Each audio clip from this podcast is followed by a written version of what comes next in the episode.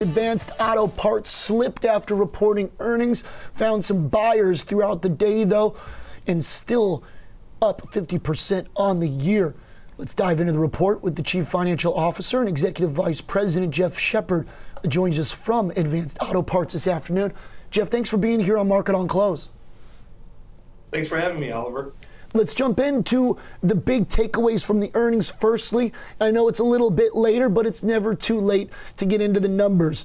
You pushed up the guidance and the top line for revenue, but you pulled back on the guidance for the number of new stores. So walk me through that difference, pushing up the sales, but pulling back a little bit on the number of new establishments.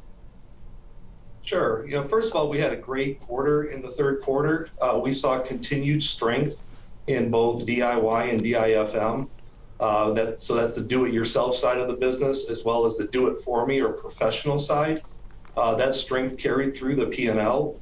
And in fact, our same-store sales on a two-year basis, so that's really comparing it, our twenty twenty-one sales to twenty nineteen, were up thirteen point three percent.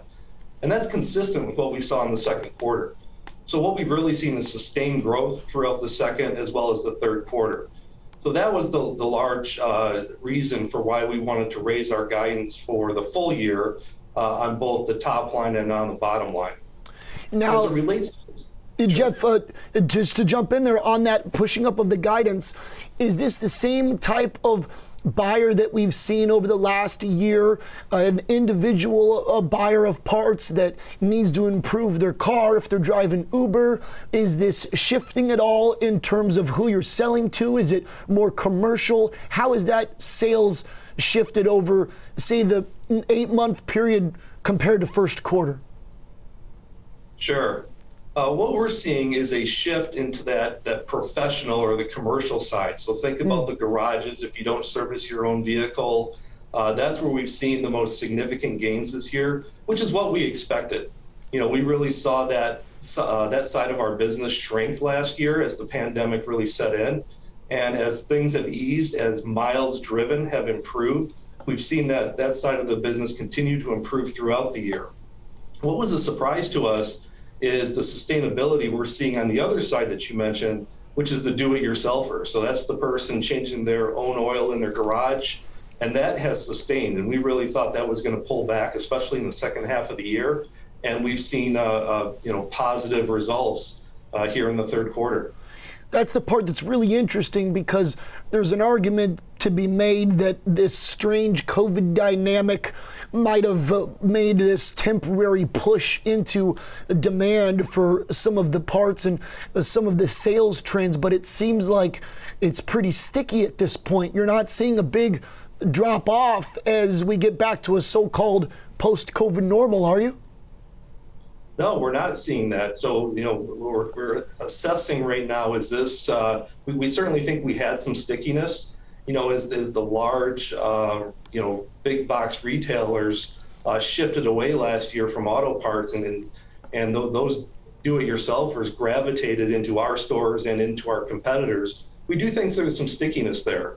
You know, people were doing their own projects. They were changing their own oil. They were teaching their son or daughter how to wash and wax their car. And we do think there's some stickiness associated with that. Okay, now let's talk about the stores. How come you're dialing back the expectations for new stores, Jeff?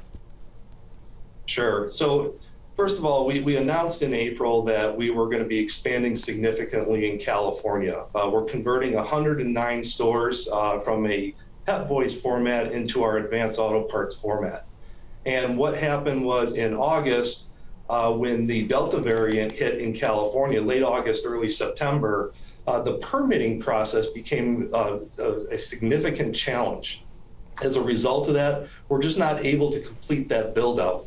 So it, it's just a matter of timing. And what's happening is those one hundred nine stores, you know, we're, we're, we're going to be down versus what we thought in April, but those stores are simply shifting into twenty twenty-two. So we're going to continue, we're going to see that benefit. We're going to open those one hundred nine stores. It's just a matter of timing of when we open them. What do you expect for comp sales trends? That part also slipped from uh, a, a year ago, where your comps, you were doing ten percent this time a year ago, still positive, a little bit over three percent. but do you see that number more along three versus ten? If you've got more stores coming online, do those sales get more distributed? Well, first of all, when we open a store, it doesn't go into our comparable store sales. Uh, they have to be open for a year yes. before they become comparable store sales. So those stores that we're talking about uh, that are going to be end of twenty-one and into twenty-two, that's going to be part of our overall growth. Uh, so they will be a contributor, but they will certainly be an improvement to our comparable store sales as we move into twenty twenty-three. Your gross margin, your adjusted gross margin improved from a year ago. It beat the analyst estimates. To me, that's a super important one at a period when we're all talking about inflation. Can you give us some details on how you're able to pull that off? Is it just about pushing prices up? Well, that's certainly a component. We're really excited because we're in a unique situation. We, we have a very robust transformation agenda that includes margin expansion. Uh, you know, from eight percent last year to ten and a half to twelve and a half percent by twenty twenty-three. And that includes improving both gross margin as well as S G and A. And within gross margin, it's not just price. We have internal initiatives associated with private label. And as, as you know, private label carries a much higher gross margin rate than a branded product.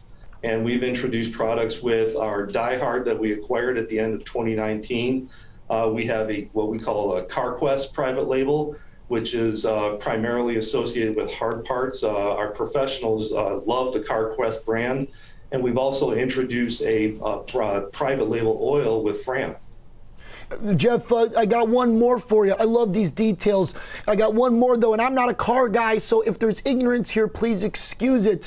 But as we see the market shift more towards E Vs and all these electric vehicle companies telling us how many autos they're going to sell over the next year, does Advance Auto Parts have the auto parts for these new types of cars, or will there be capex and expenses involved in stocking up for the next generation of vehicles? Well, as you know, the auto industry has been transforming continuously over the past, you know, decades, and this is no different. And we think we can be very well positioned here. Uh, you know, there's there's several uh, categories, there's several products that we sell today that would work on on an E V. So, you know, think wipers, think suspension, think brakes. Uh, but we also think we can play a meaningful role in other spaces within the E V in particular.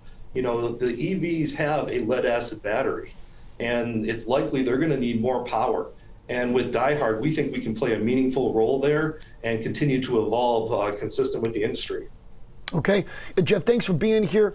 Enjoy the conversation. Looking forward to more. Thanks a lot. Appreciate it. Absolutely. Very interesting stuff right now. Advance Auto Parts, C E, C F O, and Executive Vice President. But uh, answering some questions here that maybe we'll ask to the C E O as well. The financials and the look at the gross margin expansion, a very important part of that story from this past earnings, even if maybe the market wasn't a huge fan of pushing back some of the opening dates for those stores. As Jeff points out, they're coming eventually.